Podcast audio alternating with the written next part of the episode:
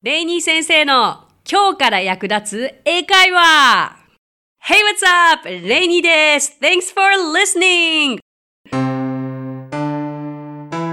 私はですね、 English Partners という教育からエンターテインメントまで英語に関わる面白いことなら何でもやってしまおうという女性だけのグループのリーダーをしています。そして3歳の娘のママでもあります。短い時間ではありますが楽しんでくださいね。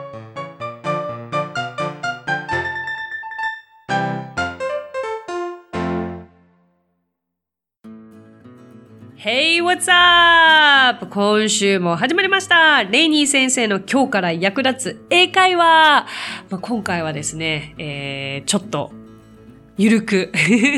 私のこれまでの人生というのをあのお話できたらなと思います。ちょくちょくこういうの入ってきますからね。毎週毎週文法的なこととか、お勉強お勉強やっててももしかすると退屈されちゃうんじゃないかなと思って、ちょっとここで私が英語を好きになったきっかけであったり、えっ、ー、と、英語が上達するきっかけであったり、えっ、ー、と、それをお話しして、そこのどこかで皆さんの役に立てればいいなと思ってお話しさせていただきたいと思います。今回は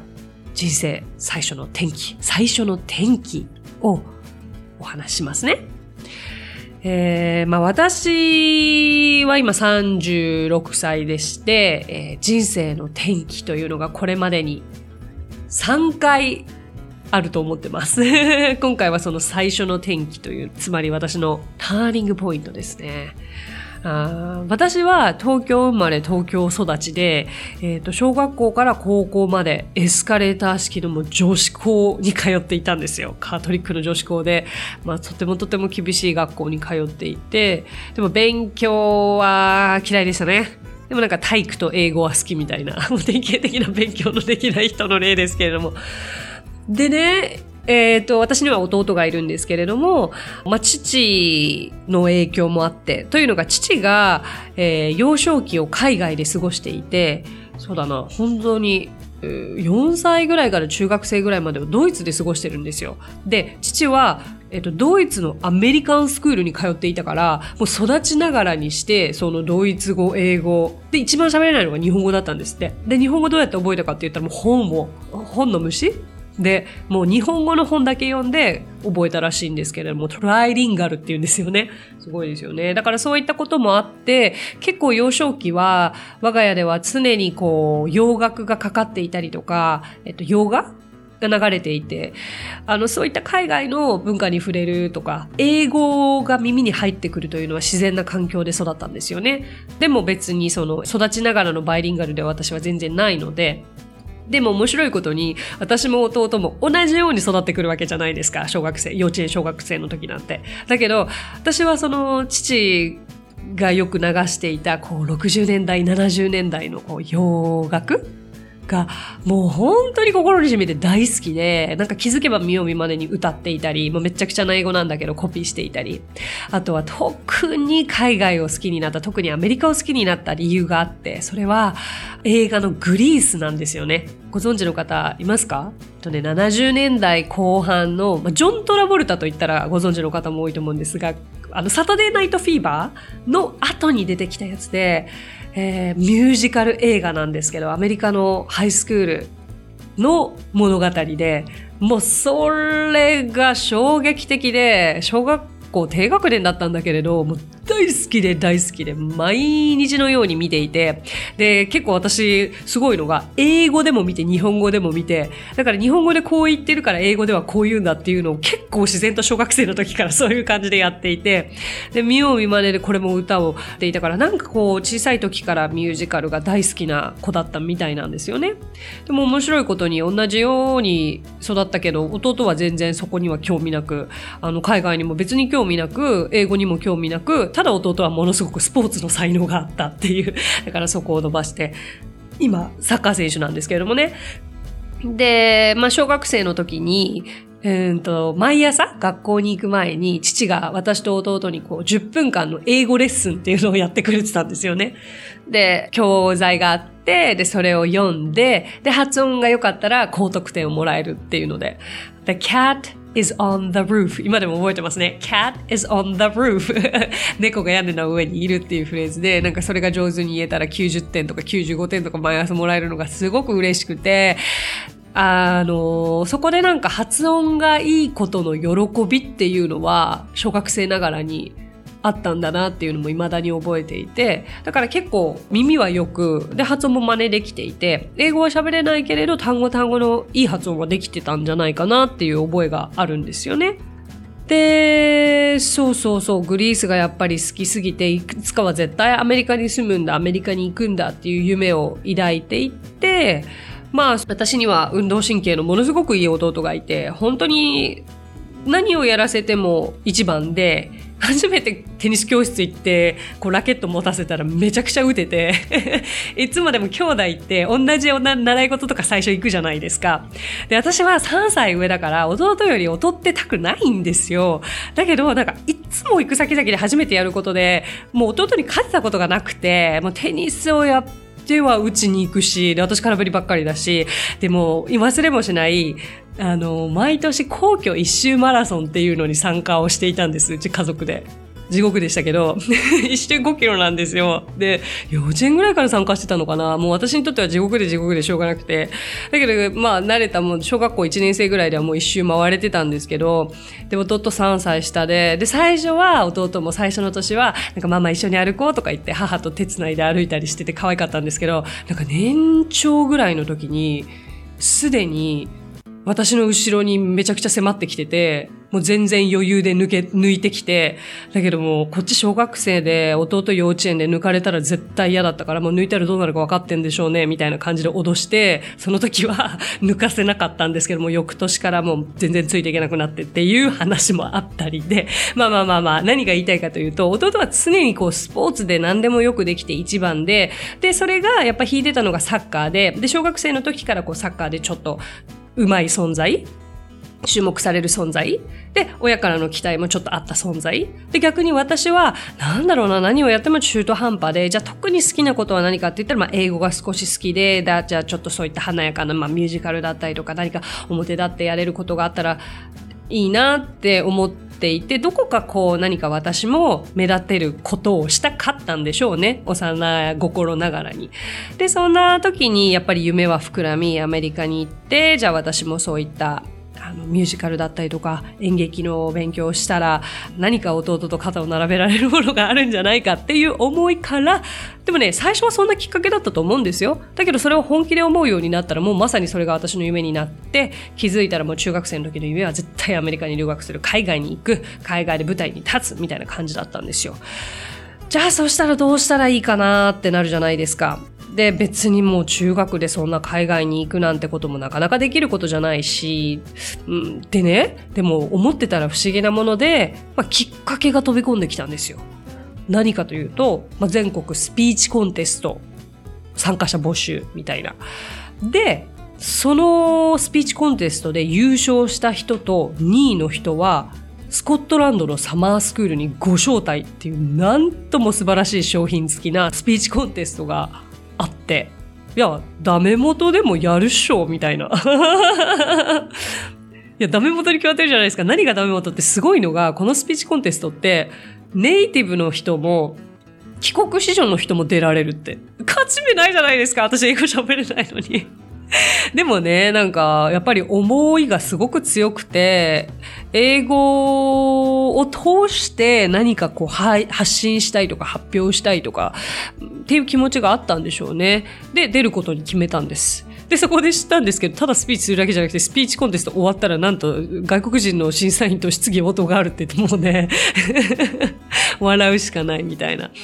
で、そこでのテーマは確か What is the international society for you? みたいな。あなたにとって国際社会とは何ですかっていう難しいテーマだったと思うんですよね。まあ一見難しく感じますが、私はそこで父とすごく相談して、私もそれまでに父の影響もあって、まあもちろん海外の文化も少し興味は持っていたし、で、私はそこでスピーチの内容として、じゃあ何を選ぼうかと思った時に、まあその時知り合った日本に住むアメリカ人家族との出会いについてスピーチで書いたんですよ。で、本当に私はもう等身大。あの、難しいことも言えないですし、難しいことも書けないですから、自分にとっての国際社会とは何かということを一生懸命スピーチでやったんですが、その始まりはこうでした。May I help you? This short phrase has opened up the door for me to step into the international society.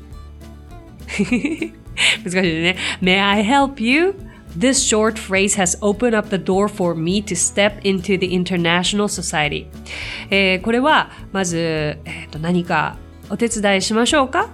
この短いフレーズが私を、えー、と国際社会へとこうあの前進させてくれた、そのドアを開けてくれた短い言葉だったんです。ということなんですが、そもそもとあるアメリカ人家族がいて、で、結構どこに行けばいいかわからなそうだった時に、私が一言、えー、と、後先考えずに、May I help you? って言ってみたんですよ。何も答えられなくて、たまたま父がいてくれたから助けてくれたっていうことだったんですけれども、本当にこの一言が、そこから実はその家族とは未だに続く関係を持てていて、私の初めてのこう国際的な交流の始まりだったんですね。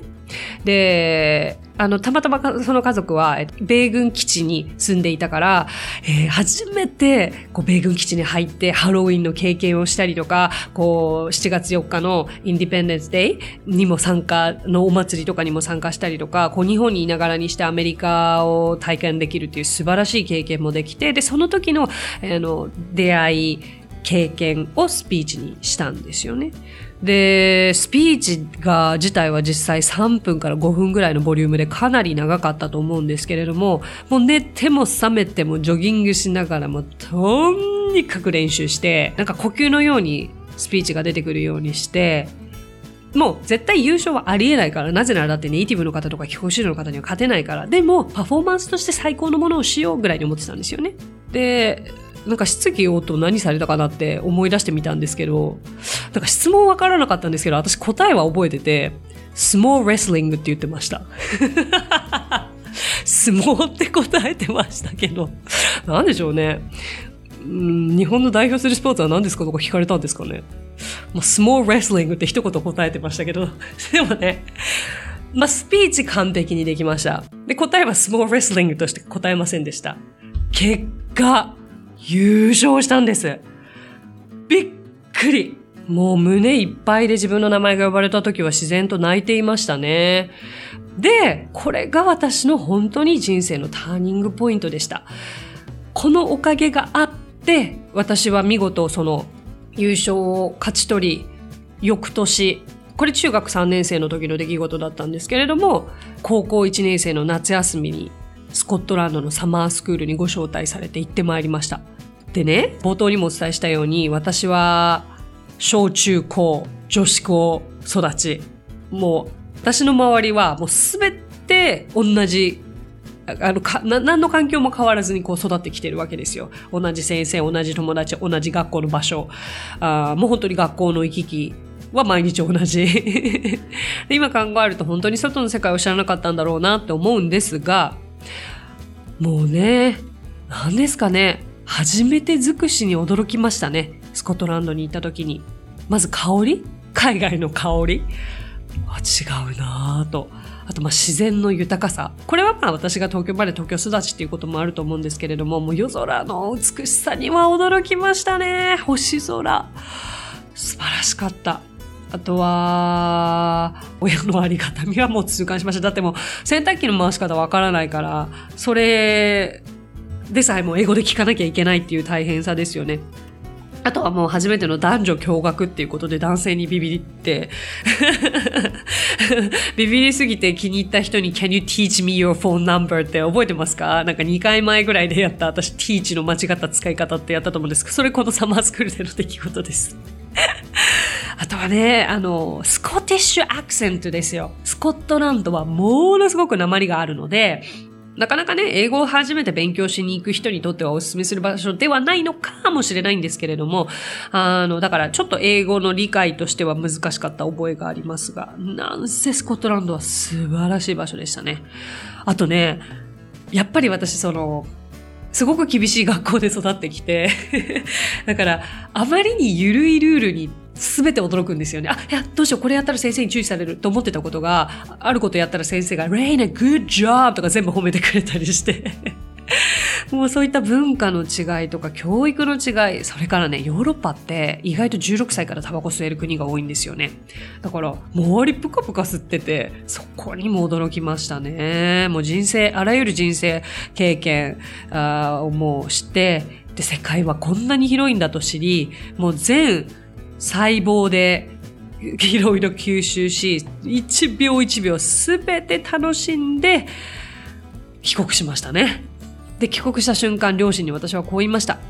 私は来年からアメリカで今度は学びたい。海外に行きたい。自分の夢叶えたい。まあもうそのぐらい私のこのスコットランドでの出来事、まあつまりスピーチコンテストで優勝したっていうことがきっかけで人生の転機があって次のステップに進みたいなと思えた出来事だったんですね。やっぱり若ければ若いほどこう発音も身につくであろうしっていうことから私は演技とかミュージカルを学びたいと思ったからもう今行っている学校も辞めて高校時代で留学したいという次のきっかけになったわけです。私の場合ラッキーだったのは、あの、英語に、まあ、すんなり興味を持てた。小さい時に、その家、育った環境の中で、まあ、両親が流していた、こう、音楽にすっと興味持てたりとか、英語にすっと興味持てたから、そこからなんか夢膨らんで、あ、この、ここにいる世界の人たちと同じ共通語を話したいから、英語をやりたいなというふうに思えるようになったんですが、あの、逆に同じように育ってきた弟に関しては、全くそこに興味は持たず、で、えっと、ね、今、サッカーをしていて、まあ、海外の選手とこう、同じチームの海外の選手と交流を持つようになって、ようやくこう、英語の必要さに駆られてなんかやるようになったり、いろいろ私にも質問してきてくれるようになった。で、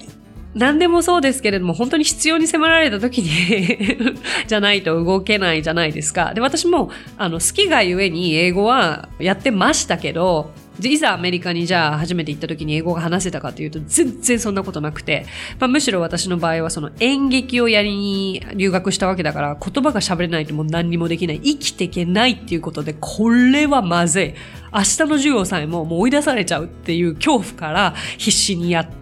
たわけですよね。だから、うん、必要に迫られてやる時の英語の伸び方というのはもうすごいですけれども、まずはね、何かこう自分の興味あるところからこう英語に触れられていくっていうのがいいんじゃないかなって思います。きっとこれをお聞きになってくださってる方というのは少なからず英語にご興味がある方だと思うんですよね。だからここから先じゃあどういう風にしたら話せるようになるんだろうと思われている方はそうだな本当に動ける時というのは必要に駆られた時なわけですよ。だからご自分がそのきっかけを作ってしまうのもいいのかもしれないですね。もう思い切って3週間の留学に行くぞとか、思い切った行動を起こすことが一番いいのではないでしょうか。まあ多分普通に生活していて必要に迫られるってことはおそらくない。だからそういったきっかけを作ってしまいさえすれば嫌でも英語を話すしかない。身につけるしかない。そういう時は早いですよ。こんな感じですかね。ということで、えー、今回は私の人生最初のターニングポイント、最初の転機をお話しさせていただきました。いかがでしたでしょうか人生、いろんな過去があって今に至るわけですけれども、とってもとっても15歳、20年前の経験ではあるけれども、思い出すたんびに胸が熱くなるいい経験だったし、なんか父と二人三脚ですごく頑張れたいい思い出だなって思いますね。あれがなかったらアメリカ行けてなかったのかな？まあ、あと、まあ、日本にいて、こう、話す機会がないかなと思われてる方にとっては、今年はね、オリンピックイヤーっていうこともあって、もう海外の方は今まで以上に増えますから、なんかね、そういったチャンスを逃してほしくないですね。なんか、ただ外国人がそこにいるじゃなくて、何かきっかけを作るのも、こう、掴みに行くのも自分次第だから、自らそういう海外の方が集うような場所に行って、もう用意したフレーズを使ってみる。で、目的はもう英語を話すことでもいいじゃないですか。そういったことで英語を活かしていければ次につながるんじゃないかなと思います。あの、まず話してこそ、話して相手に通じてこそ、初めて知る喜びというのがあるのでね、それを皆さんに感じていただけたらと思います。英語喋れたら楽しいですよ。なんか自分が用意しているフレーズを相手に伝えて、相手が返事返してくれてきた時ってなんか、すごく、あの、達成感ありますからね。はい。じゃあそんなところでしょうか。今週もレイニー先生の今日から役立つ英会話をお聞きくださってありがとうございました。次回はまた来週の金曜日ですね。So thanks for listening. See you next Friday.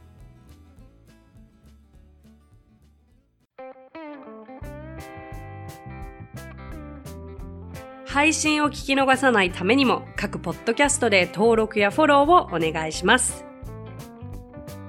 さあ、ここでレイニー先生の活動をご紹介させてください。まずは、 English Partners の出張英会話スクールでは、私たちと楽しく英語を身につけたいという生徒さんを随時募集中。オンライン英会話レッスンもやっていますよ。そしてアプリレイニー先生の動画で簡単英会話が App Store より配信中。声優気分で英会話を学習できる動画学習アプリです。また、 English Partners が出演している1分で見る英語辞書動画あれこれ English こちらは Instagram、Twitter、Facebook、そして YouTube で毎日配信していますのでチェックしてくださいね。最後に私の YouTube チャンネル、レイニー先生の必ず役立つ英会話も要チェック。そしてこのポッドキャストと全方向から攻めていけば常に英語に触れられますね。ということでまた来週。お相手はレイニーでした。Thanks for listening. Talk to you soon.